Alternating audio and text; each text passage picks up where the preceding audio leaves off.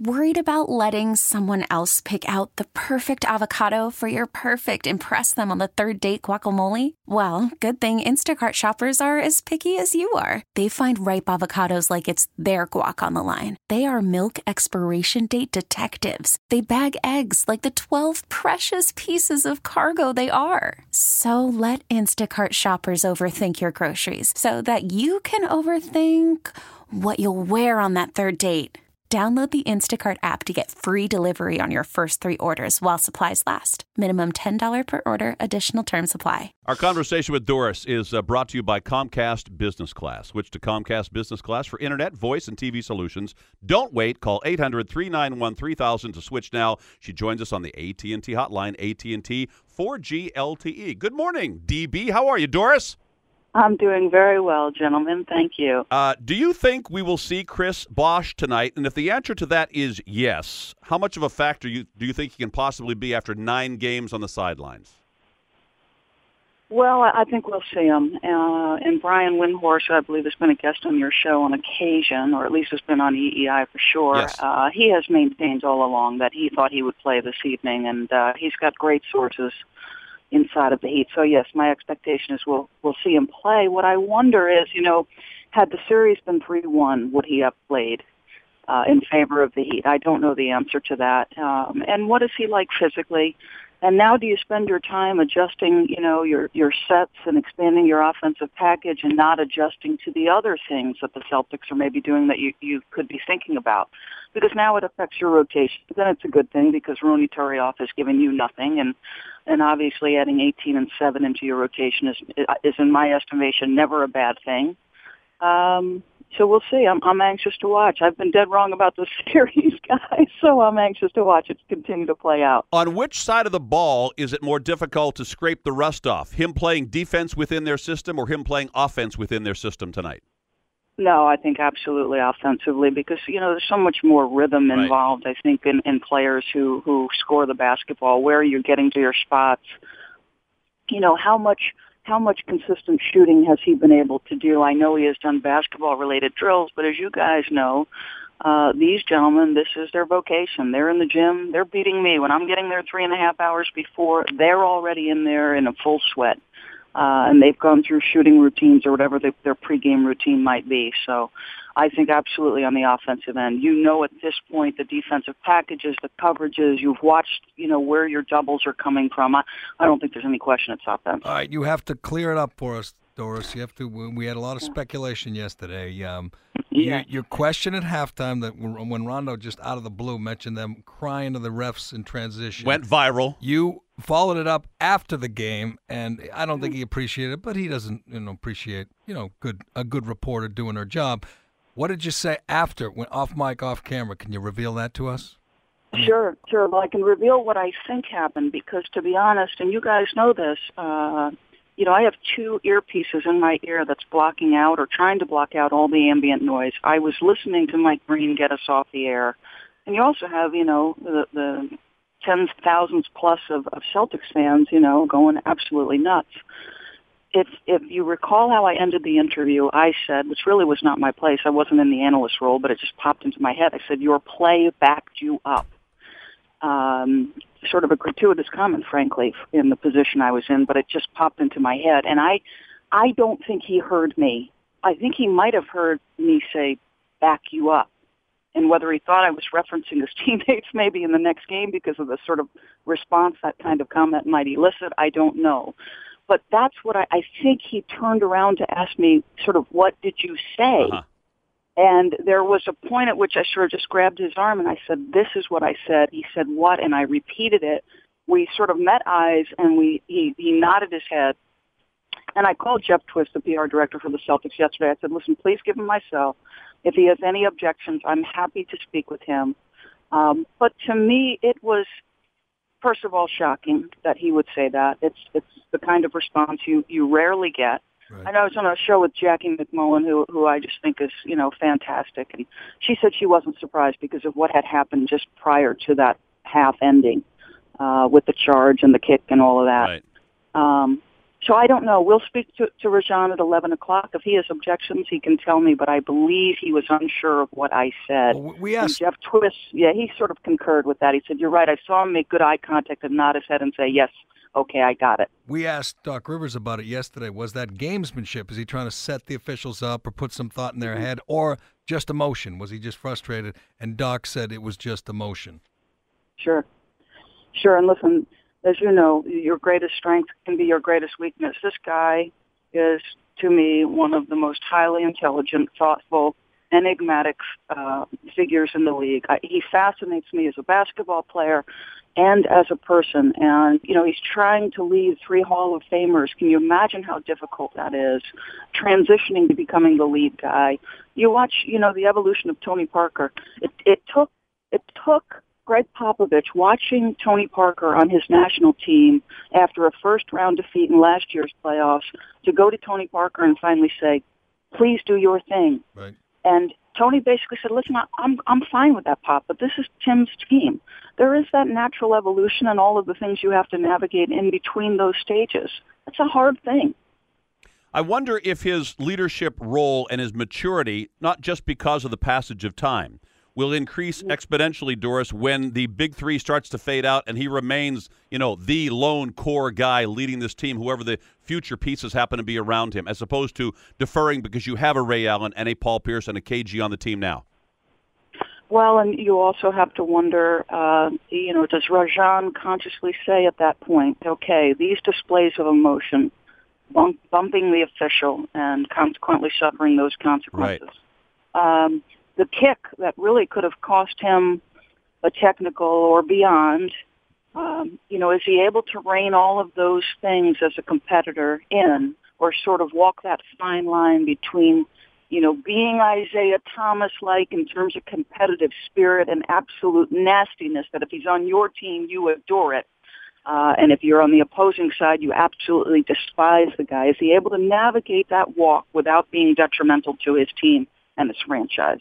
I asked Tim Legler this a little while ago, and I'm wondering if you have a theory about it as well. He did. The Heat are 0 for 10 in this very famous stat that's making the rounds in the last week or so in game tying or go ahead shots with less than 24 seconds left in the fourth quarter or overtime. 10 times is not a small sample. What's your theory as to why they can't get it done in crunch time, Doris? Well, I feel like, and I I don't have all 10 plays. I wouldn't mind going to Synergy Sports and sort of pulling those all up on video and watching them. But it strikes me um, that it's been a lot of individual play, not necessarily like, okay, when Doc Rivers, when I watch him execute a play off the bench, it's always off action. He might he might run Ray off a, a stagger screen or Paul for a pin down to get to that you know left elbow where he's just so dangerous.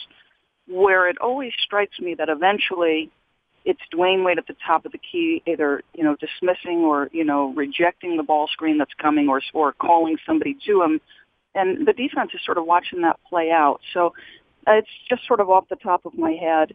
Uh, Listen to me, and uh, you guys will probably hate me for this. There, there's a part of me that that that feels for LeBron. I'm not rooting for LeBron, right? But I will say I have a son. You know, he's going to graduate Sunday from high school, and sometimes I'll think, man, if my if my son, you know, had most of America rooting against him and sort of relishing in this guy's failures, I, I would be dying. Um, so I, I, it's going, he's the most compelling human drama in the playoffs right Yes. now. Can he chase away all his demons? We will watch it you know, in our living rooms or courtside or wherever you might be, and it's either going to be excruciatingly painful or delicious if you're an opposing fan. Uh, but there's just a part of me that's probably the mom part of me that's like, man, we, you know, will you guys get off this guy's back? Well, give us your hunch here, Mom. Does he get it done? Does he chase those demons away in these next three games? Well, given that I said the Celtics would lose in five because I saw the level of physical exhaustion at the end of the Sixers uh, series in Game Seven, and I just thought the rapid fire pace would take its toll. Um, and being, you know, courtside and react, I think that this goes seven, and I think ultimately the Heat win in seven. But I cannot say enough about the the coaching job and the physical and mental toughness um, that the Celtics have displayed throughout the series. It's it's been extraordinary. I feel very lucky to have sat and, and watched it up up close and personal, guys. Doris, would you agree that, that LeBron could win a ring, but it might not change his legacy? That simply winning a ring, mm-hmm. uh, it, it has to be how he wins it. I mean, does he not need to hit a critical shot or two in the final minute of a game to win the game for his team, for people to think differently about him, not just win a ring if they blow somebody out four four games in a row? Yes, I agree completely with that thought. In my estimation, I think that that this idea that he can't finish in the clutch is absurd because I was part of those Cleveland Detroit series and the you know the phenomenal fourth quarter he had, and I've seen him hit enough shots and winning plays. Um, but I, I also see his failures too. So I know that it's not a it's not a complete equation yet, but I agree for the the broader sports fan, certainly the, the knowledgeable NBA fan, and certainly the casual fan, uh, he's going to have to do something extraordinary in the moments that matter. He's going to have to make make the toughest moments his best moments in order to change his legacy. There's no doubt. Do you think he's he's nervous about that, Doris? Right now, as he's looking ahead to games uh, five, then six, then seven, then maybe if another finals. Is he is he worried about? He's only 27. Is he already worried about the perception he has that he's a choker, that he's that his legacy will be one of a guy who could not get it done? I think it's impossible in the day and age we live in not to be aware of the kinds of things people say about you. It's everywhere. And the incessant, you know, uh, coverage, you know, ESPN, we, we can take a story and turn it over and inside out a thousand different ways. You guys are on the air all day discussing your teams and sports you know, there are so many forums, and these gentlemen can say all they want that they don't care. At the end of the day, they're all very human men, and they do care. There's no question about it.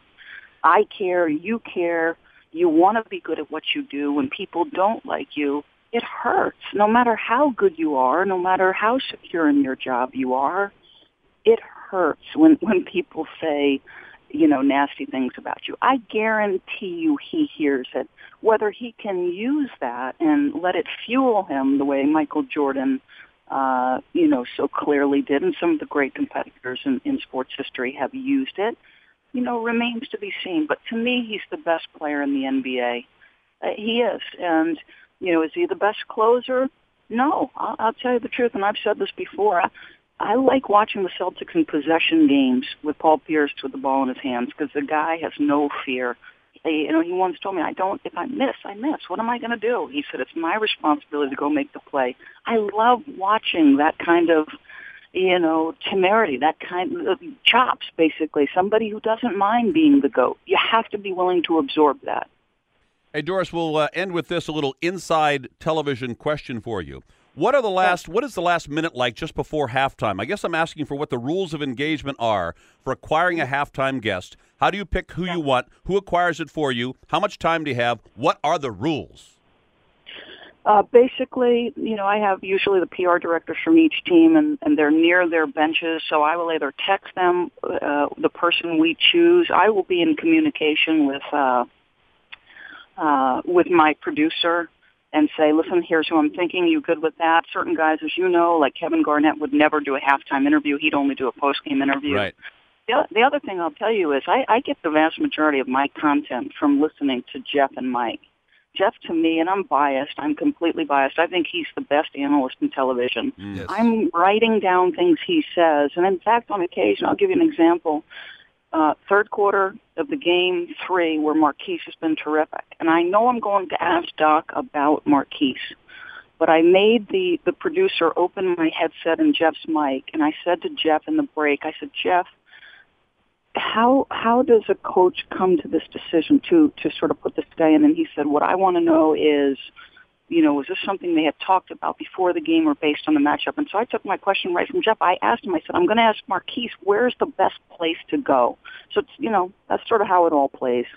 Interesting. Doris, uh, uh, pre- appreciate the time as always. Uh, we'll be watching tonight. Continued uh, good work on the sidelines. Congratulations on your kid.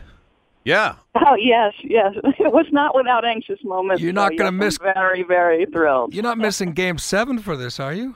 No, no. ga- His graduation is Sunday. Graduates at Catholic school from Rhode Island. Uh, so Sunday, I'll be home in plenty of time. I've ordered the food. We're good to go. So thank you so much. And then you have to start cutting college checks pretty soon, I would assume, right?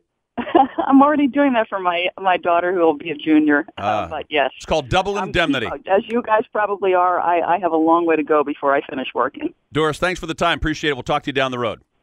My pleasure, gentlemen. Doris Burke with Dennis and Callahan on the AT&T hotline. Our conversation with Doris was brought to you by Comcast Business Class. Switch to Comcast Business Class for internet, voice, and TV solutions. Don't wait. Call 800-391-3000 to switch now.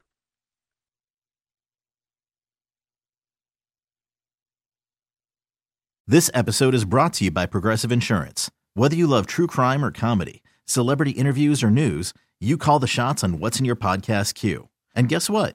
Now you can call them on your auto insurance too with the Name Your Price tool from Progressive. It works just the way it sounds. You tell Progressive how much you want to pay for car insurance, and they'll show you coverage options that fit your budget. Get your quote today at progressive.com to join the over 28 million drivers who trust Progressive. Progressive Casualty Insurance Company and Affiliates. Price and coverage match limited by state law.